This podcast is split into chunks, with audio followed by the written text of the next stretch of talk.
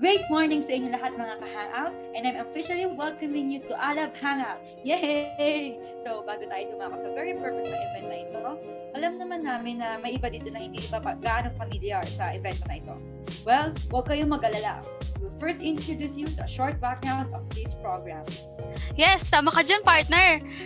Dito sa Alab Hangout, tayo ay magkikwentuhan tungkol sa mga topics that are relevant at pinag-uusapan ng lahat ngayon, mapa social media man or in real life.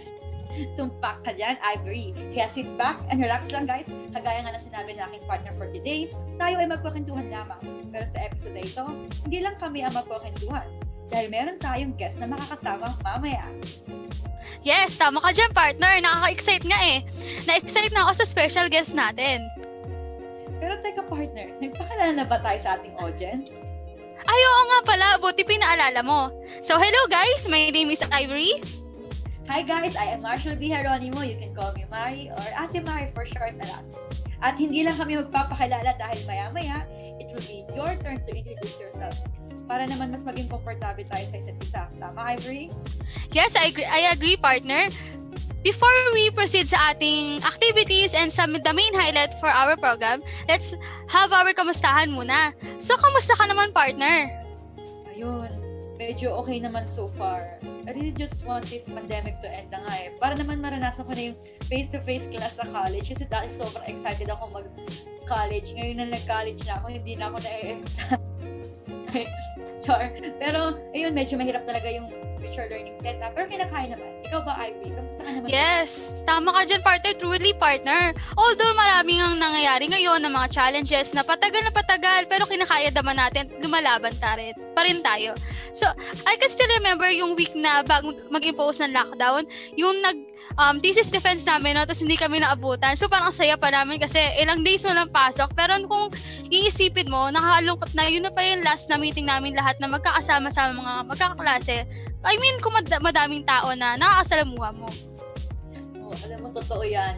Wala rin nag-expect sa amin na last day na pala namin na hindi man lang namin maranasan na yung graduation na physical na Yes. virtual. Ganun. Kaya medyo masakit. Kung tutusin nga partner, no, sobrang dami na talaga na nangyari. Akalain mo yun, one year na pala bago mangyari yon.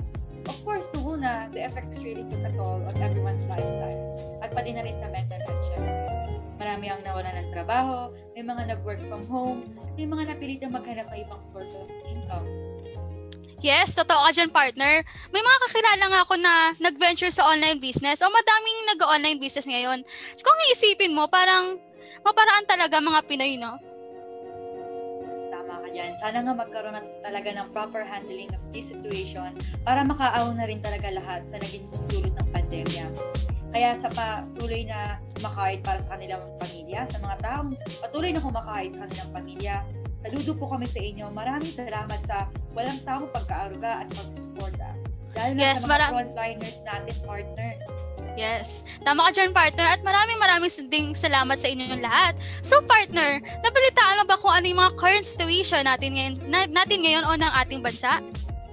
Yes, partner, after the long wait, finally, finally ay may dumating na talagang vaccine for our people. Hopefully, it will not take any longer for us to be COVID-free. So hopefully, this pandemic will be over. Yes, oo naman. Lahat naman tayo talagang pinagdarasal talaga natin na sana matapos na tong pandemya na to para magkaroon na tayong mga on-ground activities kasama ating mga ka-LNC citizens at ating partners communities. Tama ka dyan. At syempre, nag-take advantage din naman tayo by having virtual events for the past few months. Yes, sama ka dyan, partner. May mga nagkakandak nga ng mga webinars para sa mga personal interest nating katulad ng youth leadership, graphic designing, at iba pang mga related sa ating mga hobbies and interests.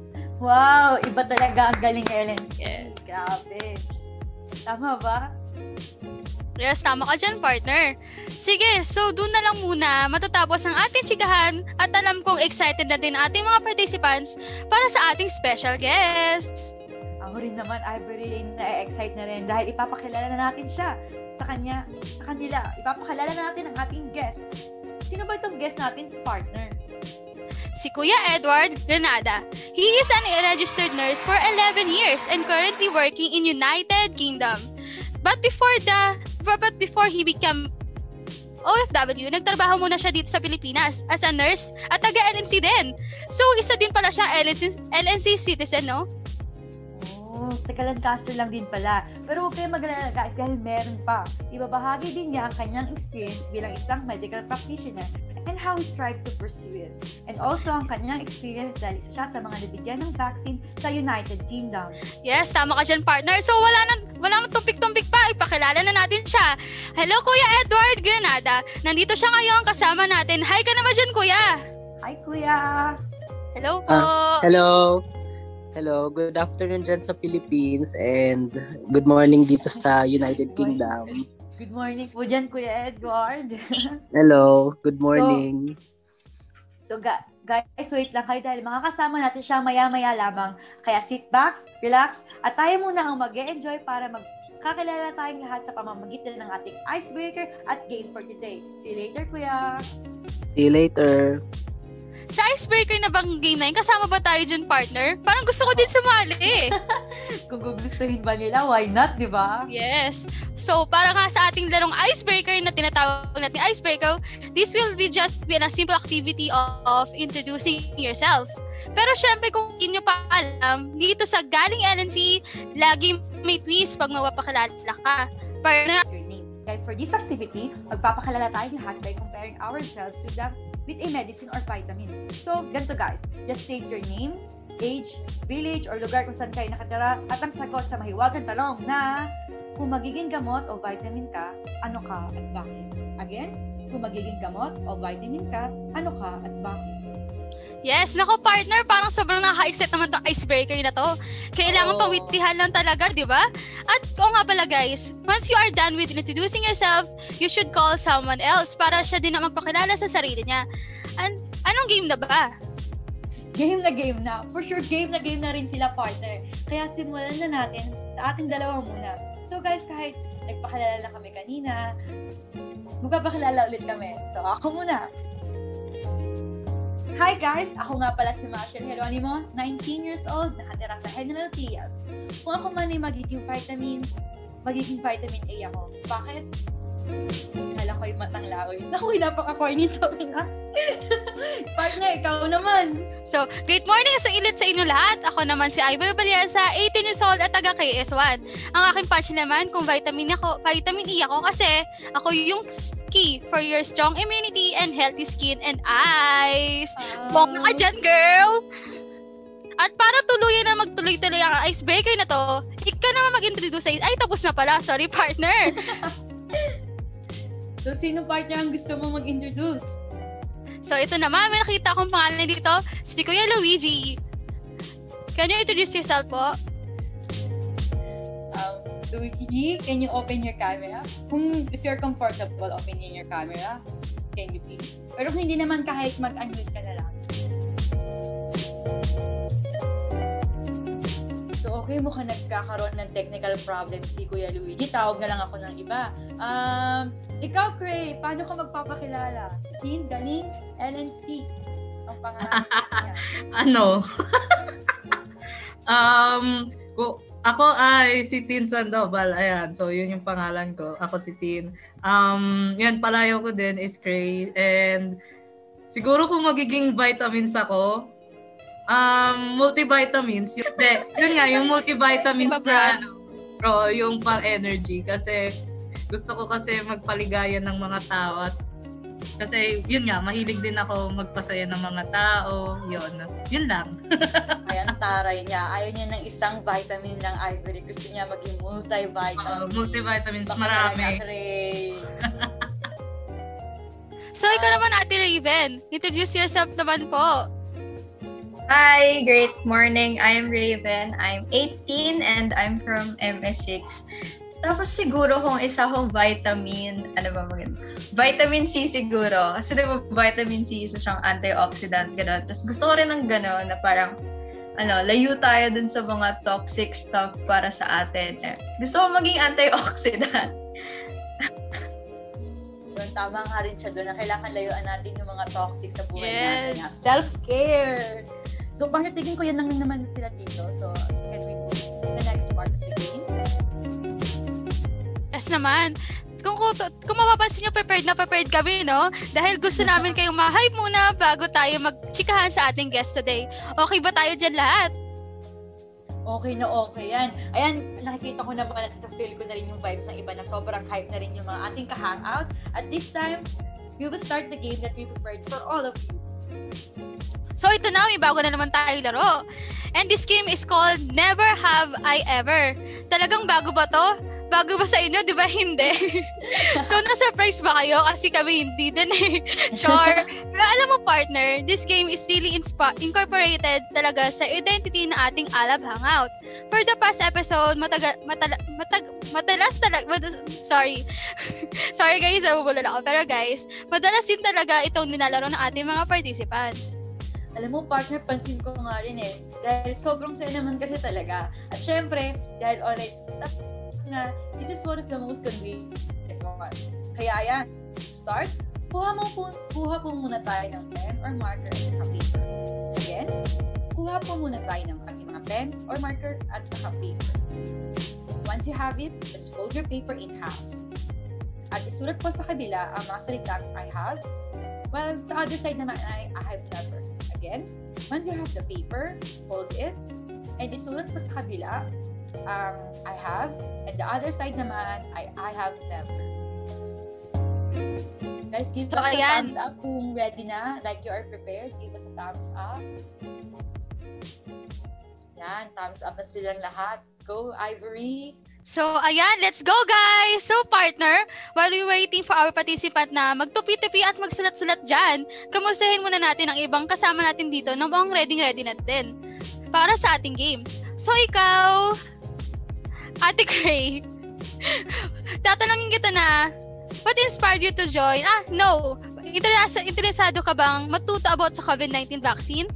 Siyempre, kasi um, ano naman ako eh, willing naman talaga akong magpa, magpa-vaccine as long as talagang um, masabi talaga na, alam mo parang may verification talaga na ano siya, na effective talaga siya. Kasi ano eh, um, hindi ka lang din, nam- hindi lang naman din ito um, para sa kabutihan ng lahat but also um, for the safety din ng health din natin. Kasi if hindi siya effective, hindi lang ano, nakakaapekto siya ng buhay din ng iba.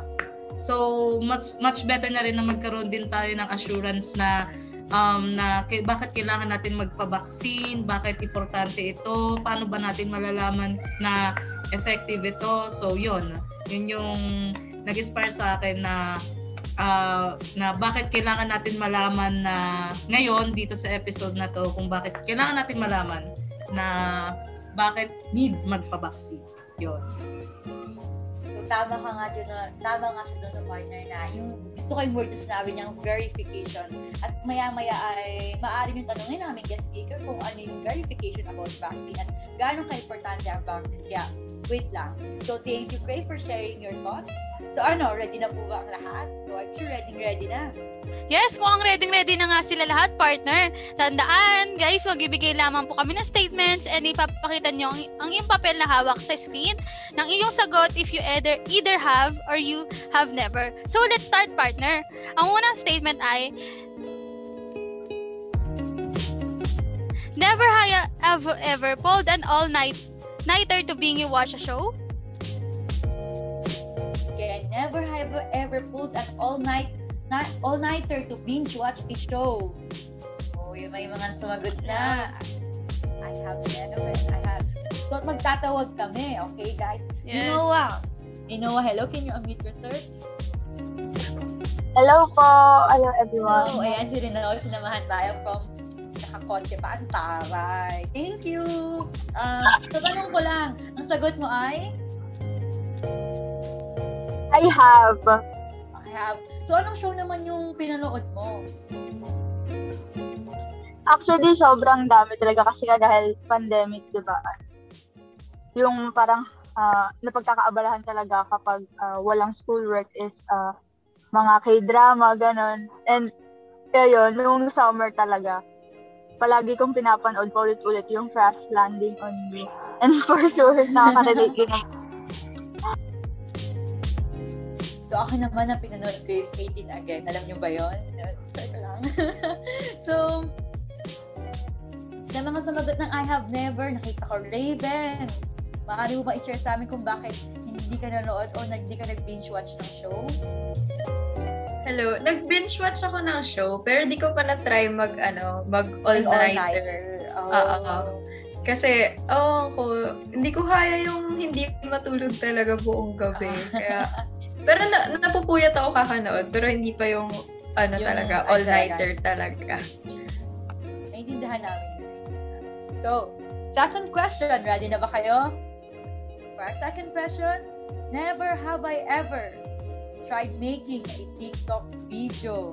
Oh, again, never have I ever tried making a TikTok video.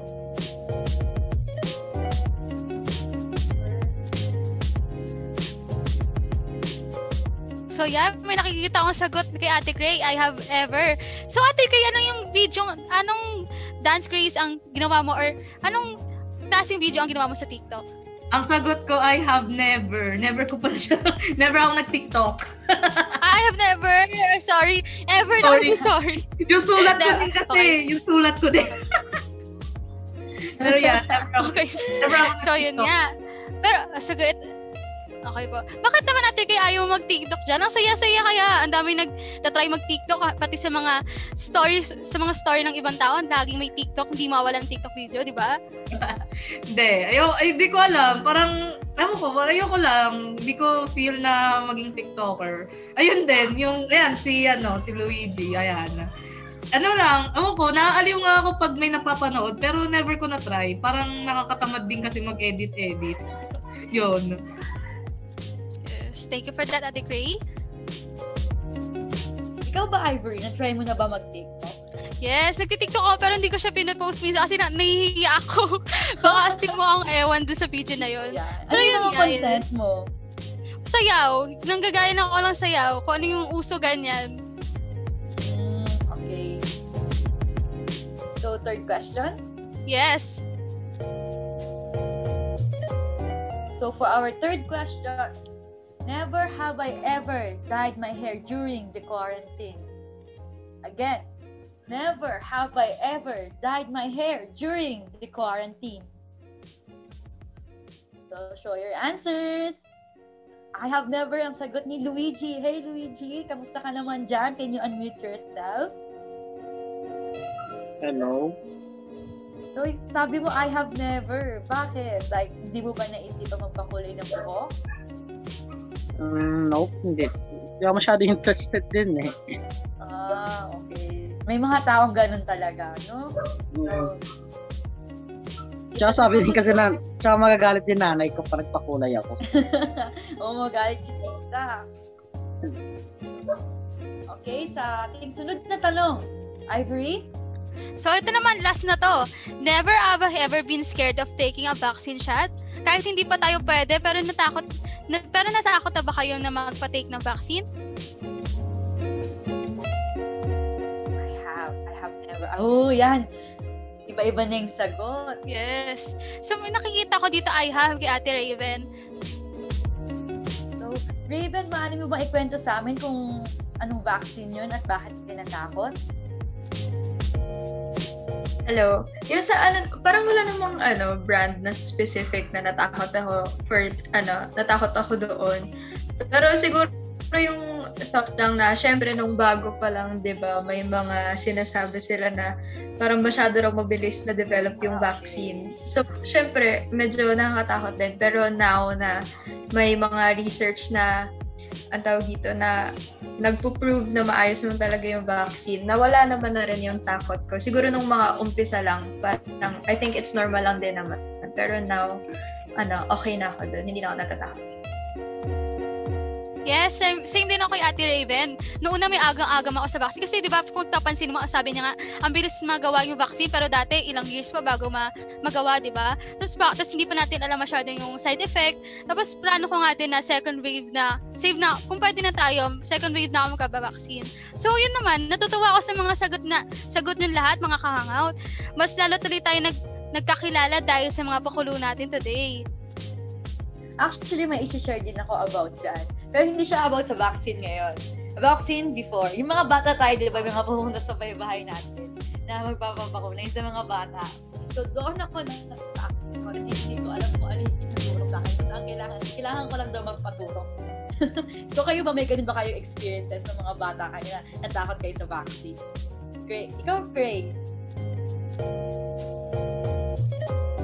Um, actually, takot akong maturukan. Pero di ako natatakot kung anong laman ng vaccine. Kasi, kasi ano siya, kasi tawag doon, um, alaga kasi ako ng, pi- ng pediatric namin uh, ever since. So, parang kampante naman ako kung ano yung ano yung ipapaturok niya sa akin. Pero takot talaga ako, like umiiyak pa talaga ako noon as in. Tsaka naalala ko pa nga isang beses nagdala ako ng rosary. nagdala ako ng rosary sa clinic. Oo, as in, like, sabi ko talaga, hala, kailangan ko magdala ng rosary kasi masakit talaga. Like, as in, masakit, masakit siya talaga. Pero, nung years later, um, nasanay na lang ako na, ano, nasanay na lang ako. Pero, nag-stop na din akong mag-take ng mga ano, vaccines like yung yearly na nire-require sa amin like yung flu, yung hepatitis, yun. Um, nag-stop na kami kasi ewan ko, kasi malaki na kami. malaki na kami, mga higante na kami. So, ang nagpapa-vaccine na lang sa amin yung kapatid kong bunso. Yun. Ako, Craig, magandang tanong yan mamaya para sa ating guest speaker na kapag malaki na ba o tumanda na eh, dapat pa bang magpa-vaccine or hindi na, di ba? So, thank you mga ka-hangout sa ating mga sa pagsasagot at pagpa-participate nyo. At hindi na at nako, speaking of our last statement, which is all about vaccine, let's focus now on the main point of why we gathered here today. Dahil nga, our situation today is in, is in dire need of immediate solutions gaya na lamang ng vaccine. Importante na makalam tayo tungkol sa mga bagay na yon. Tama, partner? Yes, tama. Yes, tama ka dyan, partner. Kaya ngayon, simulan na natin talaga ang ating pag pag-hangout at makinig sa ating guest for today episode. Tawagin na ulit natin si Kuya Edward upang mag-share sa, at- sa atin ng kanyang sariling experience at syempre, kayang kanyang mga kaalaman tungkol sa COVID-19 vaccine. Palakpakan naman tayo dyan! Yay! Hi, Kuya Edward! So, hello Kuya Edward. Yes. So, gusto ko lang muna Hello. mag-thank you for being here with us. And we appreciate your presence po today na nandito kayo. So, Kuya Edward, kamusta naman kayo dyan? Ako, kamusta? Um, Yes. to be to be honest, inaantok na ako kasi galing pa ako ng night shift. And medyo oh, ma, pangatlong gabi ko na siya kanina. Pero okay pa naman din. Kasi off ko naman ngayon so makakapagpahinga pa ako ng mahaba. So bukas pa yung balik ko ng night shift. So medyo okay-okay na rin. Okay-okay pa naman din ako.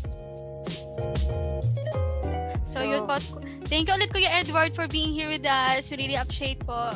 Yun po. For our first question po, Kuya Edward, why did you choose to pursue the job as a medical practitioner? Um, to be truthful, um, it's not my first choice to to pursue the medical job or to be a nurse actually. So, ang bala ko, gusto ko talaga maging chef or maging doktor. Um, pero not specifically as a nurse. Pero kasi yung dream ko as a doctor and as a chef, parang dream dream um career ko lang siya nung bata pa lang ako. Pero kasi parang there's something in me na sige ko kasi since um that time in demand yung nursing. So oo in demand yung nursing and then maraming nurses na nag-apply. So why not try to apply for it? So yun. And then nagustuhan ko naman ang pagiging nurse which is um although hindi ko talaga siya yung first choice pero since um, parang calling mo siya or parang inoffer din sa siya, siya ni God. So, I never expected na magiging ganito fulfilling yung pagiging nurse. Okay, th- thank you po Kuya Edward. So, for our se- second question po, what is like to be an OFW sa United Kingdom or sa abroad po? Ano po yung na-experience nyo? Or what is like to be an OFW? First na experience ko is um syempre unang alis mo um, very excited um, hindi ako masyadong nalungkot nung unang alis ko Pero nung katagalan na nare-realize mo na nasa ibang lugar ka and then yung family mo sobrang layo, um, hindi mo sila mapuntahan or ano man, kumbaga parang long long very more than a long distance yung family mo. So mahirap, sobrang hirap lalo na na you're fighting within yourself, lalo na sa depression, anxiety. Kasi um, you have to be strong enough para i-compose yung sarili mo. So, mahirap siya, to be honest, mentally, kasi very exhausting.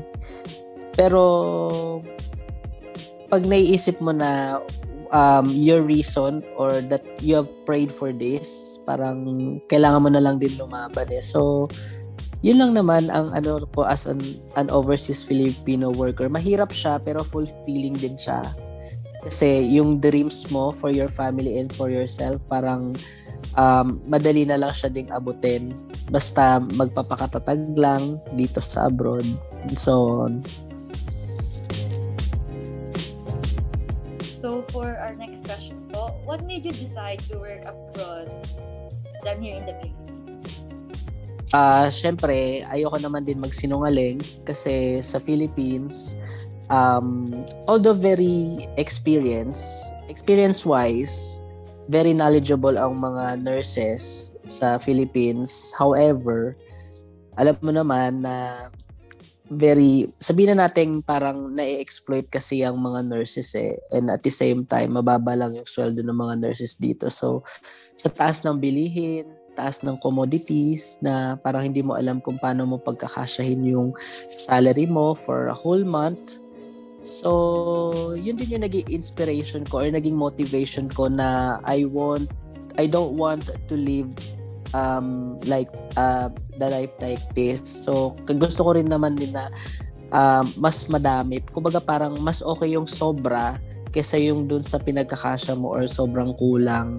And at the same time, um, ex- um, inspiration ko rin yung parents ko, yung family ko. Kasi syempre, um, as a as the eldest among the siblings, eh, nandun rin yung parang urge ko or yung eagerness ko na makatulong sa kanila. And at the same time, um, mabigay ko ano man yung gusto nila or parang and then hindi na kami yung hihingi sa ibang tao or yung mag-hope pa or magtitiis pa para lang makuha yung gusto na namin na ganitong bagay or whatsoever at least um, since um, the opportunity of working here in abroad gave me a lot of things to offer, not just for myself, but for especially for my family as well.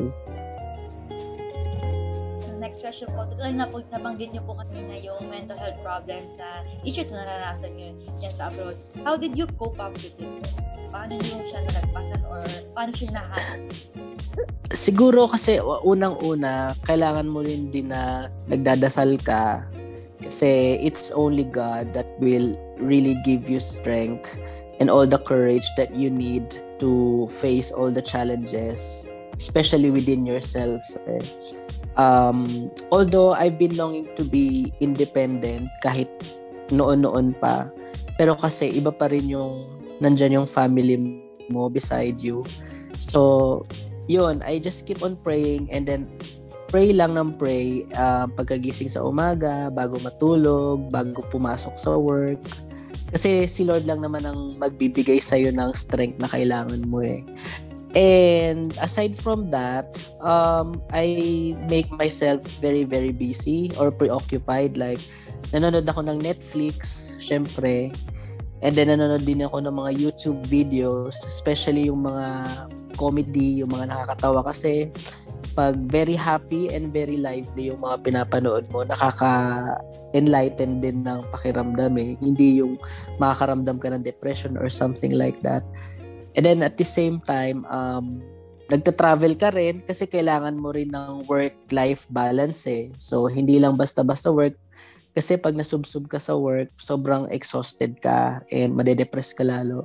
So, one of the things na ginagawa ko para makakope is pupunta rin din ako sa ibang lugar. Although I'm not a, that a traveler person. So, pero I'm trying to go to other places para at least, you know, ma-expand mo yung horizon mo and at the same time, maka-explore ka rin ng ibang bagay. So, kaya, Kuya Edward, nabanggit nyo nga po yung mga experience dyan. Pero maano nyo po bang Yes. sa amin kung ano yung experience nyo as a nurse before mag-lockdown, ay before magkaroon ng pandemic at ngayong may pandemic na, like ano po yung pinagkaiba niya? Ganun. Okay, so pre-COVID, so before the lockdown, so everything was um, just a normal day for us. Pero medyo challenging yung work namin dito kasi iba yung mga needs ng mga Filipinos, Filipino patients na na, na um, na-experience namin or kinasanayan namin sa Philippines comparing dito sa mga tao na dito sa United Kingdom kasi iba-iba talaga yung needs nila and at the same time sobrang dami nilang needs. As in sobrang dami. So bawat needs na yon merong mga speciality na kailangang um, specifically na mag-a-address. Like for example um, palliative. So merong palliative nurse surgical nurse um, diabetic nurse um, respiratory nurse something like that. So iba-ibang needs. So yun yung very challenging din. So kailangan pero at least pero na-adapt na-adapt ko naman na din yun. And then secondly, um sobrang busy kasi ikaw lahat yung gagawa. And and third, ang maganda dito is most of the um, UK people they really know how to appreciate what you've been doing for them. Na sobrang grateful sila na even the small things that you do for them. Um um na-appreciate nilang sobra. So yun ang maganda ang kaganda dito eh so yun um everything else same lang naman din sa Philippines pre-COVID So yun yung mga na-experience ko na very hard, very um mahirap talaga kasi nasa surgical ward ako so maraming patients. And as a nurse, kailangan mong i-fulfill yung duty mo as a healthcare worker. And okay lang naman din, ma very fulfilling din naman as I've said na kasi masarap din sa pakiramdam na maraming tao or maraming patients dito sa UK na na-appreciate ka. Sobrang na-appreciate ka na nakakaluwag sa kalooban and nakakagaan ng trabaho. So that was my experience um, before the pandemic started. So when when everything was still normal. Thank you po kay Edward for sharing your experience po. So, nabalitaan din po namin na nakapag-vaccine na po pala kayo. Ang tanong ko po, kailan po kayo nag nagpa-vaccine and ano po yung na-experience nyo or may side, effect, side effects po ba yung vaccine sa inyo? Um, so, um, the rollout started here sa UK last December 8 kung napabalit kung nabalitaan niyo sa television yun or sa balita yon. So, December 8 nag-start yung rollout dito. Supposedly, December 9 magpapabakuna ako. Ang kaso, natatakot ako. Kasi hindi ko alam kung ano yung magiging side effect. Siyempre, um, it's natural lang na matakot ka kasi hindi mo alam kung ituturok mo eh ituturok sa'yo eh. So, ano ba yun? COVID vaccine, bago lang siya. And tulad nga na sinabi ninyo, sobrang bilis lang niya na-develop. Parang with, within less than a year, may vaccine na. So, makatatakot kay kasi parang baka may mangyaring ganito or whatsoever. And then, um, worst comes to worst, baka maisip mo, baka maging zombie ako, ganon. Or mga inala ako ng tao. So, supposedly December 9, magpapabaksin ako kagad. Pero kasi natatakot ako. And December 10, um, during that time, off ko, dapat hindi ako magpapabaksin talaga eh. So, gagawin ko lang yung normal routine ko, like rest dito, and then do the household chores, chores, ganun. Pero, one of my friends said na since kasi uuwi din ako ng Pilipinas noon and uuwi din siya ng Pilipinas baka kasi hanapan kami ng um, vaccine passport or katibayan na nagpa-vaccine kami. And then baka mayroon kaming edge uh, among others kapag may vaccine lalo na kapag nag-travel kami. So nag I decided to have a vaccine So as far as I remember, it was 2 o'clock in the afternoon. So pumili ako dun sa outpatient department. So nagpalista kami. Kailangan lang din kunin yung NHS number namin which is the National Health Services number which is um, specific sa bawat tao dito sa UK. And yung um, name and address mo um, bago ka magpabaksin. So, it's an online registration pero doon na mismo siya sa outpatient department. And then after that, binigyan kami ng piece of paper. Actually, paper siya. So, nakalagay doon yung name ng vaccine which is which um, Pfizer, BioNTech. Yun yung binigay sa akin na uh, vaccine. So, binigay kami ng leaflet na ito yung vaccine. So, what are the components of the vaccine? Saan siya manufacture? And then, ano yung um, constituents ng vaccine? Ano ba ito? mRNA vaccine? Anong type of vaccine ba to? Live vaccine ba to? Attenuated vaccine? So, nakalagay doon, it's an uh, weekend mRNA vaccine. So, binigyan kami ng papers noon and then nakalagay doon yung mga side effects na pwede namin ma-experience like headache, fever, chills, vomiting, nausea, and body weakness at um, or some itchiness and then spike or a drop in blood pressure something like that. And then nandun din yung mga adverse reaction kasi iba ang side effects sa adverse effects. So pag sinabi mo side effects kasi ito yung expected mo na magiging epekto sa'yo. While yung adverse effects ito yung mga hindi mo ina-expect na sobrang naging malala. So yung adverse effects sinabi din sa amin yun na baka magkaroon ka, baka magkaroon ng anaphylactic reaction, cardiac arrest or something like that, lethargy or panlulumo or kaya pan, panghina ganon. So after nun, binaksin binaksinate na ako noon. So tinawag kami by number. And then pina-fill out din kami ng checklist, parang consent form siya kung meron ba kaming allergy sa ganito, sa food, medicine, aller, um, latex or any medication.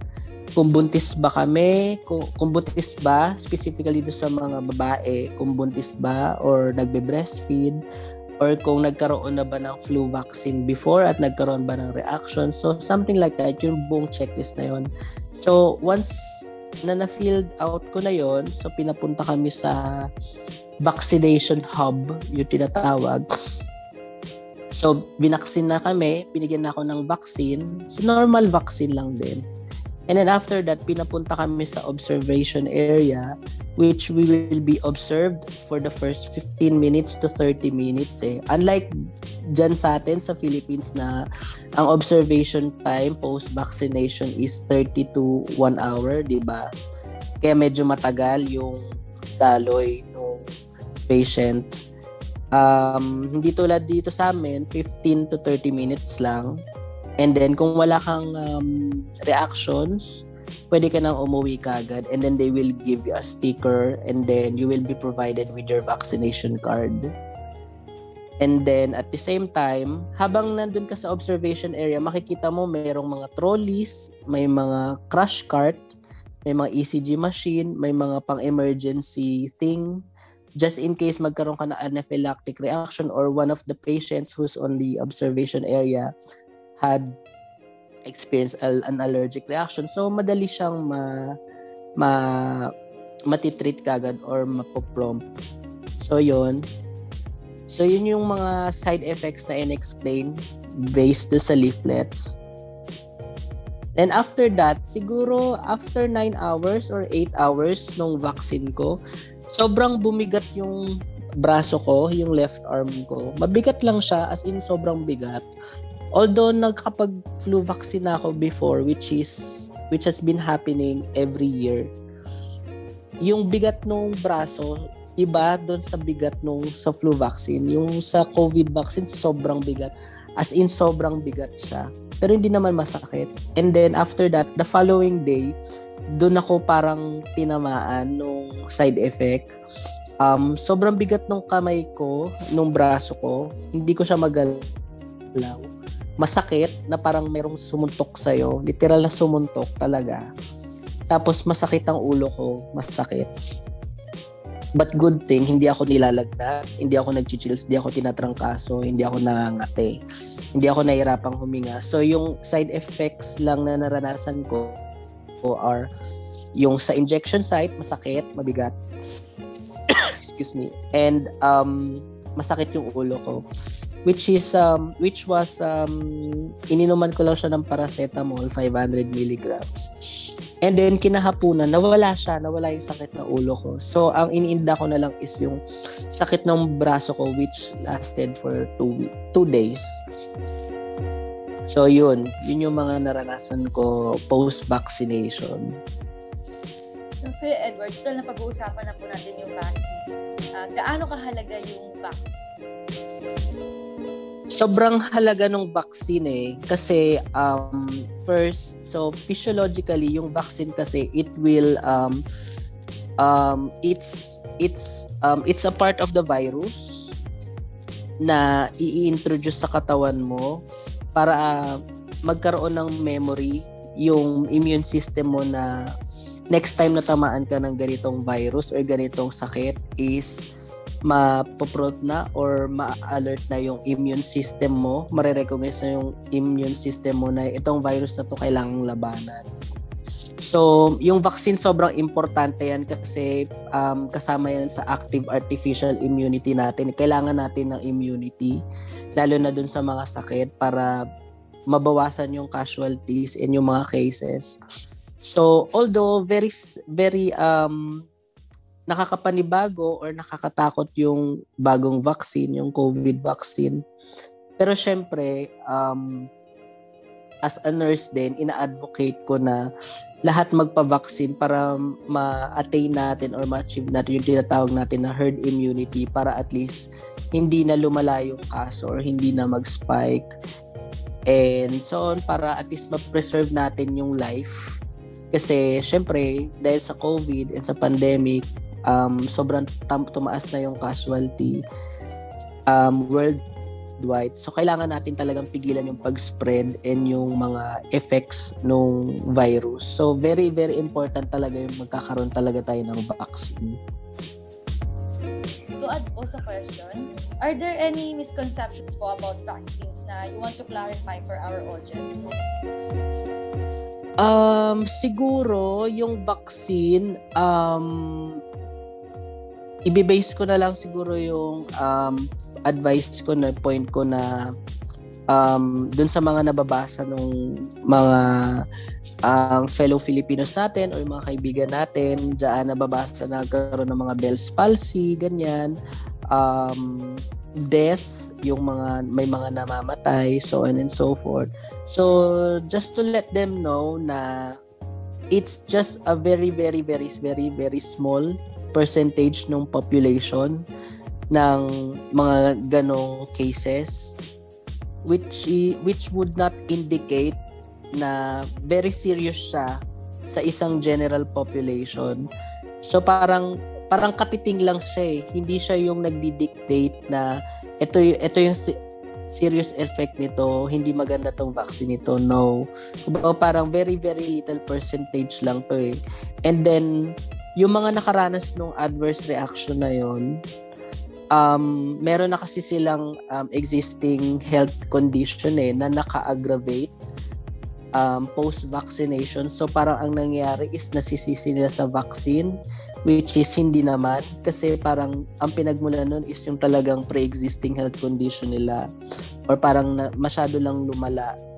So yun yung isa sa mga myths din na gusto kong i-clarify na um, hindi porket na ito yung nabasa ninyo, hindi porket na ito yung napanood ninyo, eh ito na talaga, ito yung representation ng kabuuan ng vaccine na yun, hindi yun.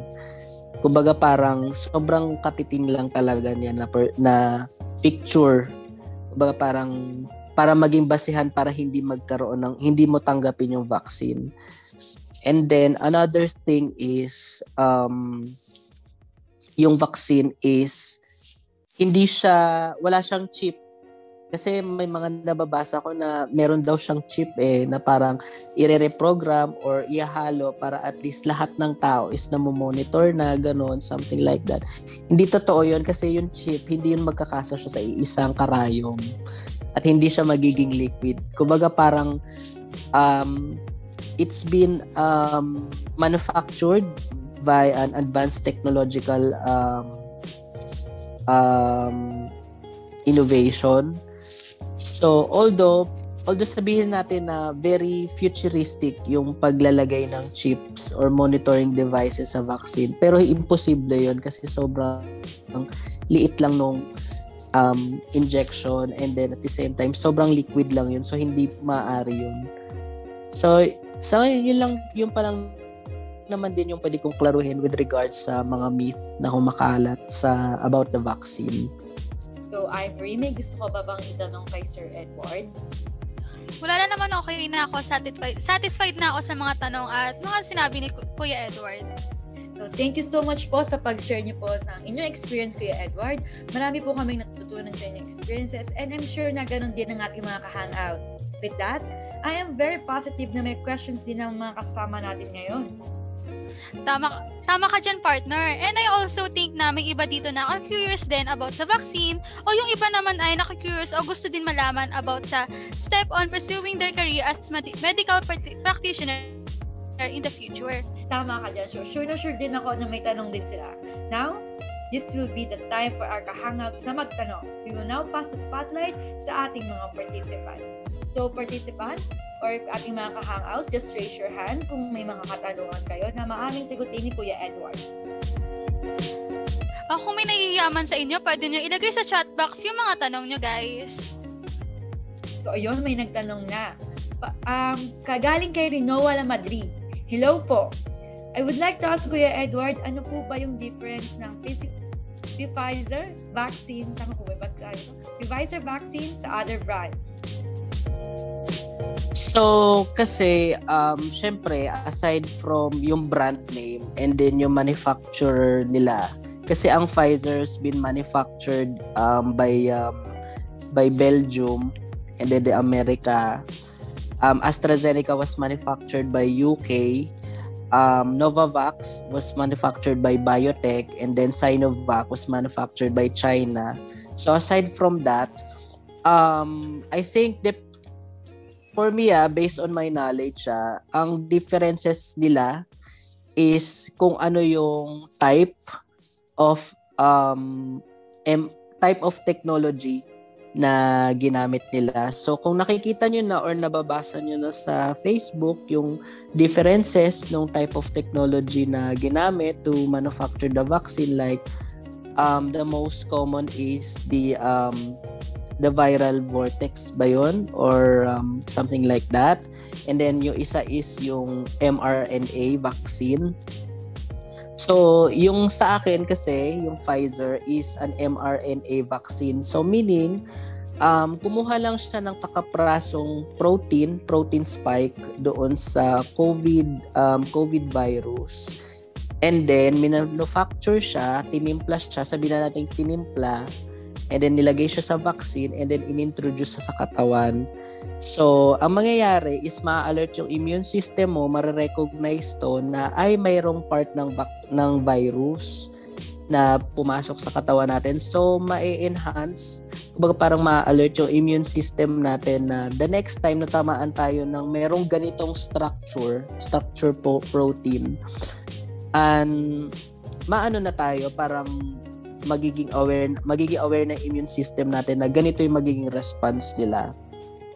And then the another one is um just correct me if I'm wrong ah, kung um mali yung pagkakaano ko. Basta may sa, may isa pang ah, type 'yon which um typically na nakikita nat makikita natin sa Sinovac.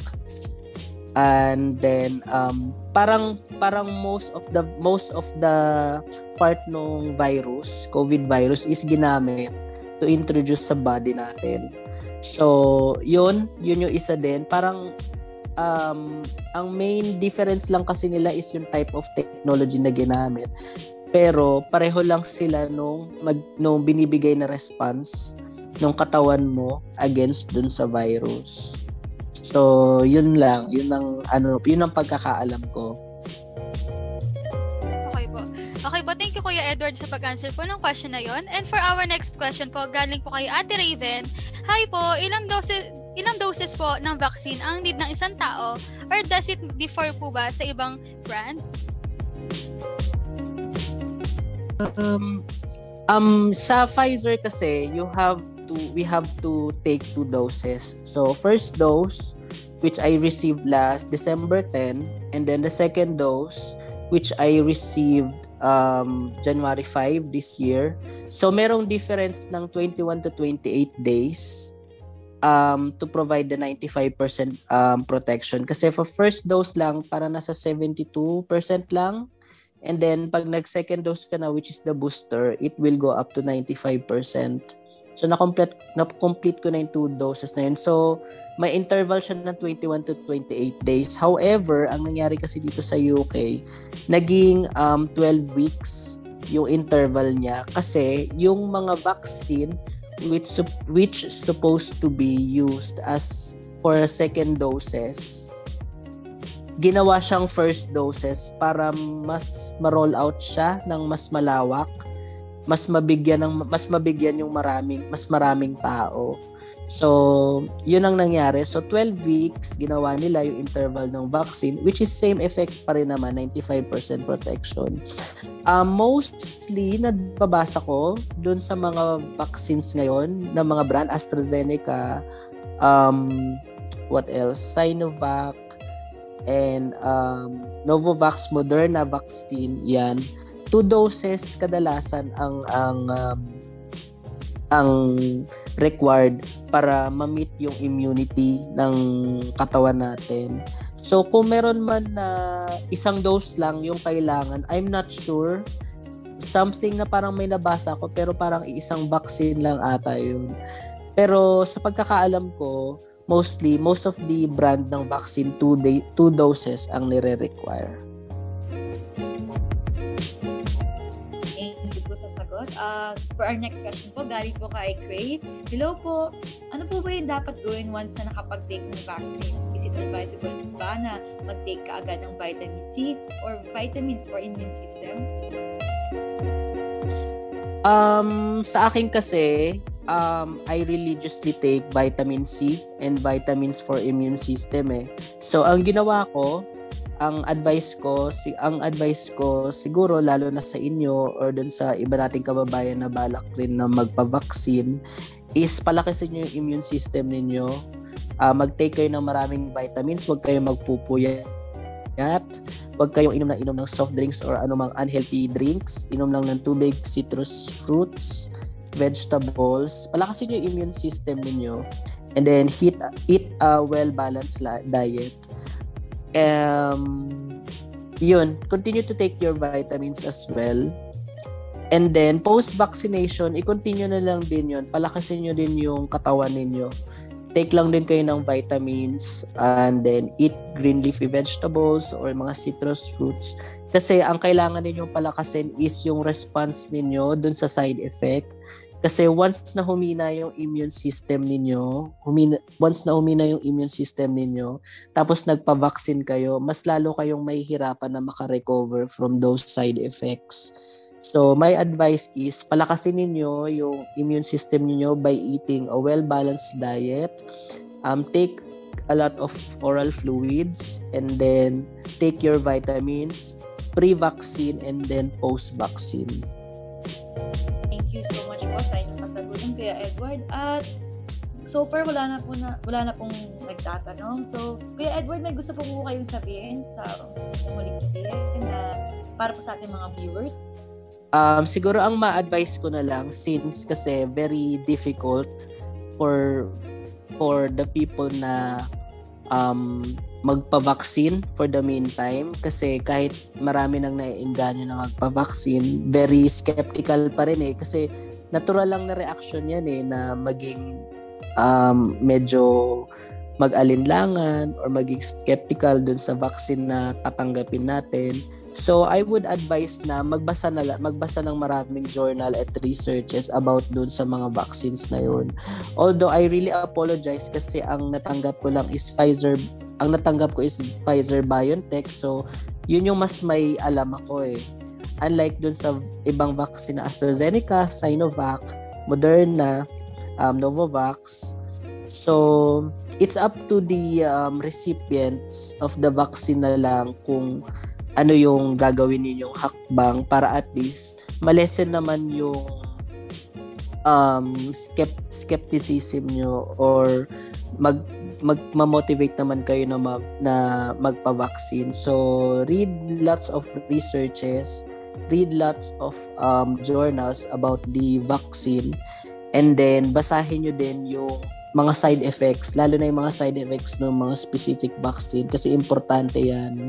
So, and at yun, yun lang naman din, magbasa lang ng magbasa. Um, I'm not gonna encourage I'm not gonna strongly encourage the people na o magpa-vaccine na kayo um, hindi pwedeng hindi kayo magpa-vaccine kasi um, we have our own will to accept or to receive the vaccine or not eh.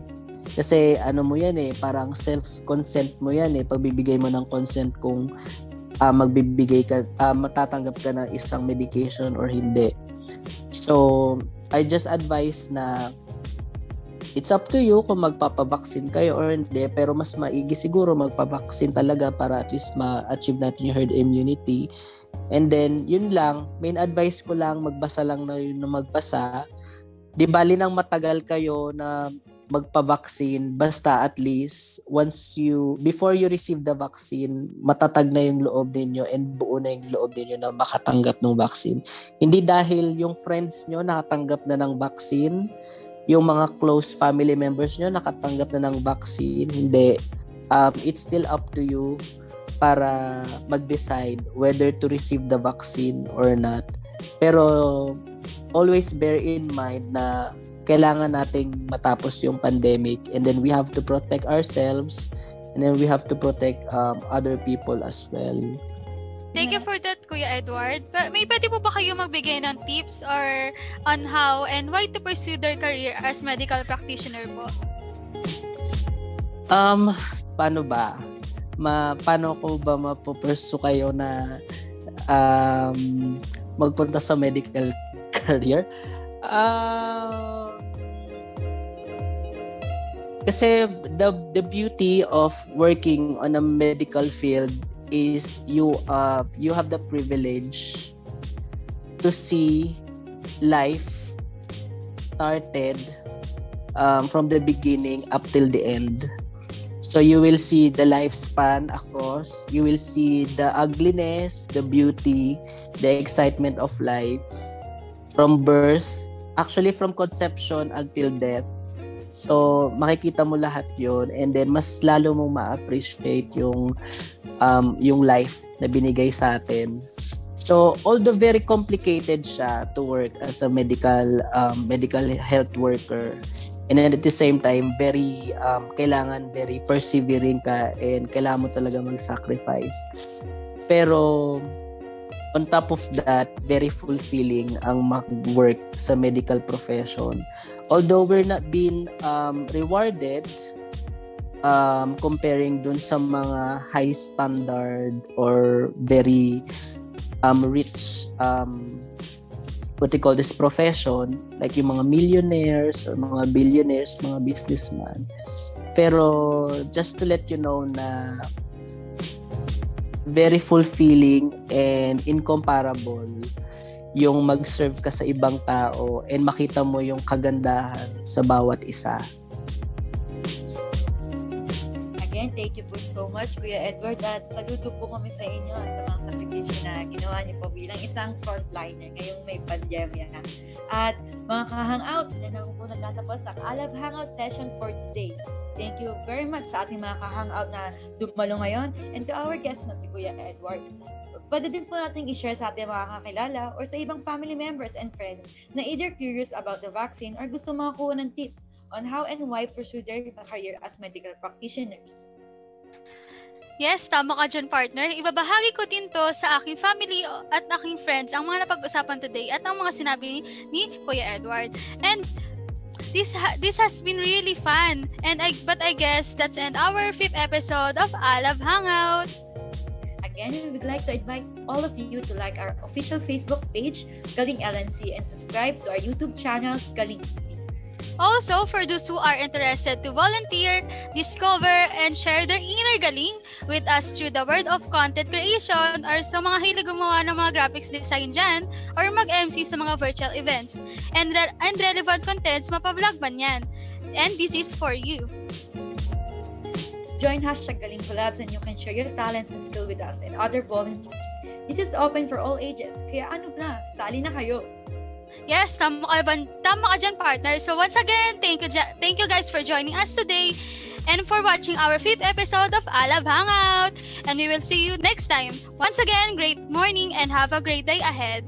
Bye! Thank you and have a po. great day ahead. Thank you po so much. Maraming salamat po.